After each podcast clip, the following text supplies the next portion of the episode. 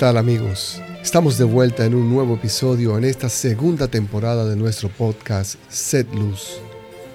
Nos alegra el poder contar en esta ocasión con el ingeniero y abogado Elvis Pérez, quien es gerente de manufactura en una de las empresas fabricantes de componentes eléctricos de mayor prestigio en el mundo. Bienvenido Elvis. Gracias, gracias. Primero quiero dar gracias a Dios por permitirme este encuentro fraterno al Señor le ha parecido bien que estemos por aquí para dar testimonio en nuestra vida de fe, en nuestros ambientes laborales.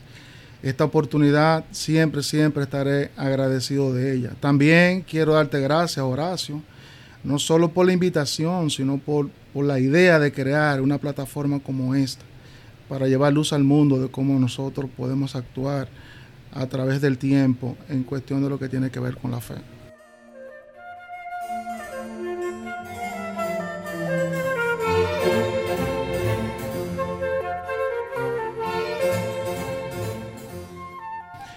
Como ingeniero industrial, he estado envuelto en los ambientes productivos por alrededor de 30 años, tanto en la industria local como en el sector zona franca. Trabajamos para una empresa manufacturera de productos eh, termomagnéticos con presencia en más de 150 países.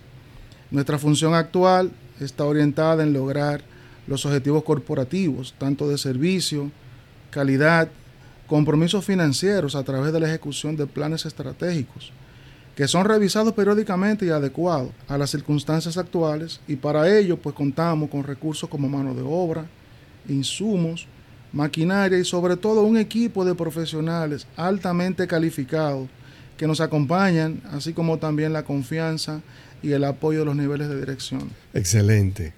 Aunque sé que cuentas con los recursos y el total apoyo de la dirección de la empresa, el solo hecho de gestionar grandes procesos de manufactura junto a un numeroso equipo de colaboradores te puede presentar diversos tipos de comportamientos. Algunas personas pueden resultar verdaderamente difíciles de dirigir. Me pregunto, ¿cómo puedes mantener la templanza, la empatía y a la vez que entregas los resultados que demanda tu posición?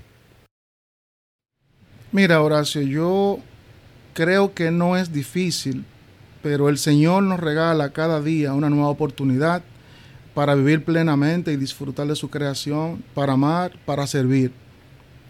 La vía correcta para mí, para lograr vivir como el Señor quiere, es ofreciéndole cada día, en cada mañana. Ofrecerle a nuestro Dios es permitirle que obre en nosotros. Entrego al Señor cada mañana mi alma, mi mente, mi corazón pidiéndole que se haga presente en mis pensamientos, en mis obras, en cada palabra que sale de mi boca. Le pido al Señor diariamente que me permita agradarle, servirle a través de mis hermanos, de los familiares, a través de los compañeros de trabajo. Cada día de trabajo es diferente, pero el Señor sigue siendo el mismo. El que a Dios tiene nada le falta y eso lo puedo ver día a día en mi ambiente laboral. No es que no haya situaciones, sino es que te sientas acompañado y protegido por aquel que todo lo puede. Enfrento situaciones que podrían ser complejas y no, no hay por qué negarlo, pero te podrían quitar la paz. Sin embargo, Jesucristo, que no me deja solo y su sola presencia basta. Precisamente de eso se trata mi segunda pregunta, Elvis. ¿Cuáles dirías tú son las principales dificultades que enfrentas en el trabajo diario al tratar de testimoniar tu fe, porque de seguro que tienes un ambiente un poco difícil. Sí, definitivamente nosotros cada día pues tiene su propio afán y eso lo sabemos nosotros, y más en los ambientes laborales. Eh, nos envolvemos muchas veces en las actividades sin, sin haber orado lo suficiente o descuidamos la oración, por así decir. Y es la principal razón por la cual no podemos dar testimonio de nuestra fe de manera efectiva en el trabajo. Pero como cristiano, estoy siempre dispuesto a compartir mi fe en todas las circunstancias. Sin embargo, no todos compartimos la misma fe y eso definitivamente es un reto. El Señor en su palabra nos ordena compartir nuestra fe, o sea que es un mandato en Mateo 28. Pero dar testimonio de nuestra vida de fe es estar eternamente agradecidos, es reconocer de dónde el Señor nos ha sacado y para qué. El Señor nos perdona una y otra vez y nos vuelve su gracia muchas veces sin merecerlo. Y es la razón más que suficiente para dar testimonio en nuestra fe. Siempre he creído que las palabras edifican, pero el testimonio arrastra. Sentirse hijo del Creador, hablar de lo que Dios ha hecho en nuestras vidas, pensar sobre las situaciones de las que el Señor nos ha sacado, en mi caso de perder la vida en dos oportunidades, sentir cómo el Señor escucha mi oración y me responde, pero sobre todo escuchar a mi Señor decir, yo estoy aquí, yo estoy contigo.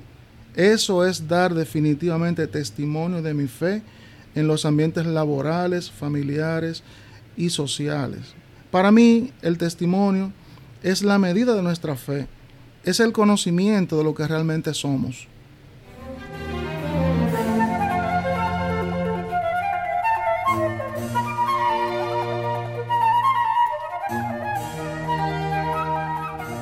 Qué bueno escuchar eso, Elvis, porque precisamente una de las de los propósitos de esta segunda temporada es hacer conocer a nuestros oyentes qué cosas te, dan esa satisfacción para tú continuar actuando de esa forma. O sea, ahí, ahí me, me atrevo a preguntarte, ¿qué satisfacciones recibes cuando actúas apegado a las enseñanzas de Jesús?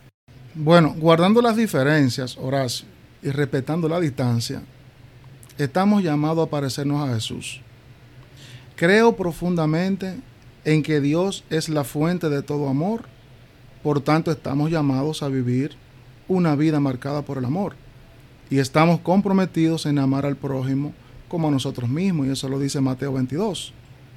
Sin embargo, apegarnos a las enseñanzas de Jesús es seguir su ejemplo de amor a los demás, dando honor y gloria al Padre. Por las enseñanzas de Jesús estamos llamados a ser íntegros, a vivir la caridad, la compasión con los hermanos. Estamos llamados a ser humildes, a vencer la arrogancia, a practicar la justicia, a servir a los demás. Estamos llamados también a reconocer a Cristo en el más pequeño de nuestros hermanos. Seguir las enseñanzas de Cristo es rechazar toda forma de violencia, es rechazar la discriminación, la represión, es reconocer que todos somos hermanos, que somos iguales en derechos y responsabilidades, y así debemos vivir el valor de la aceptación. Las enseñanzas de Jesús definitivamente a nosotros nos compromete a trabajar con todas las personas el respeto mutuo, promoviendo la paz y el bien común.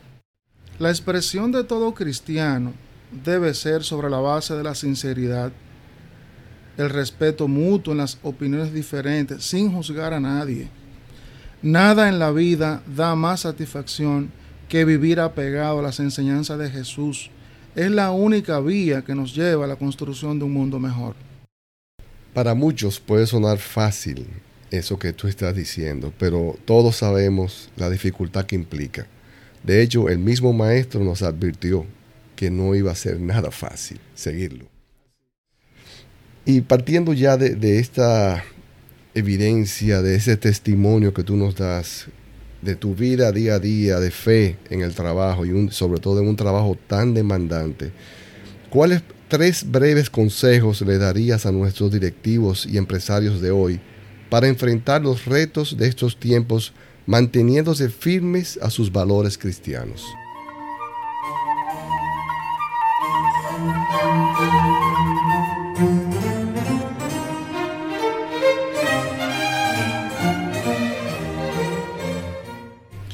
Mira, Horacio, del Señor proceden todos los bienes, pero del Señor son todos los bienes. Somos simplemente administradores.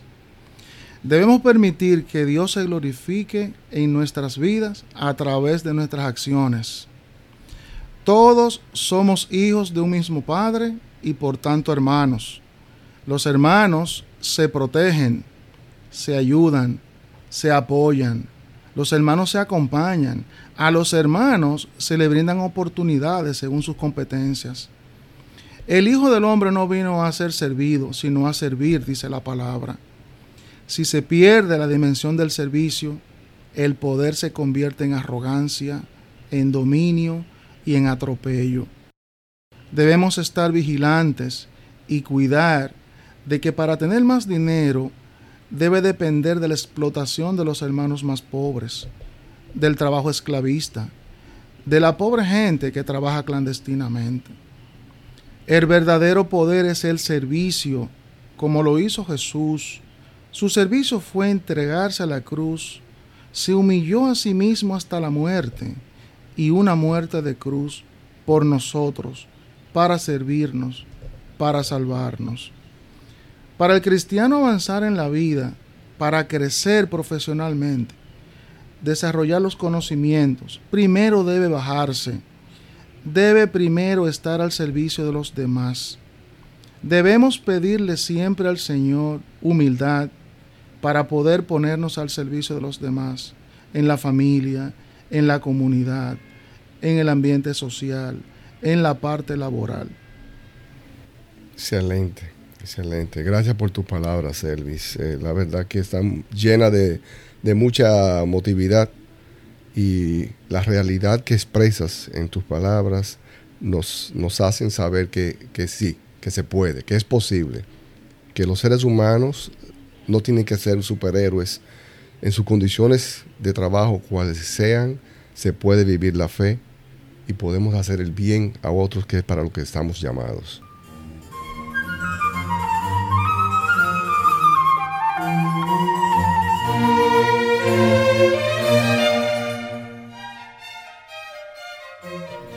Y con estas recomendaciones finales de nuestro invitado, llegamos al final de esta segunda entrevista. Gracias a nuestros fieles oyentes por seguir de cerca nuestro proyecto. Nos vemos en el tercer episodio con otro interesantísimo testimonio vivido desde una realidad diferente. Este episodio les llegó gracias a Rinachi, consultores empresariales, donde a través de acciones prácticas y simples un equipo de experimentados profesionales les ayudamos a alcanzar el próximo nivel de eficiencia en su empresa. Visite nuestra página www.rinascice.com rinachi.com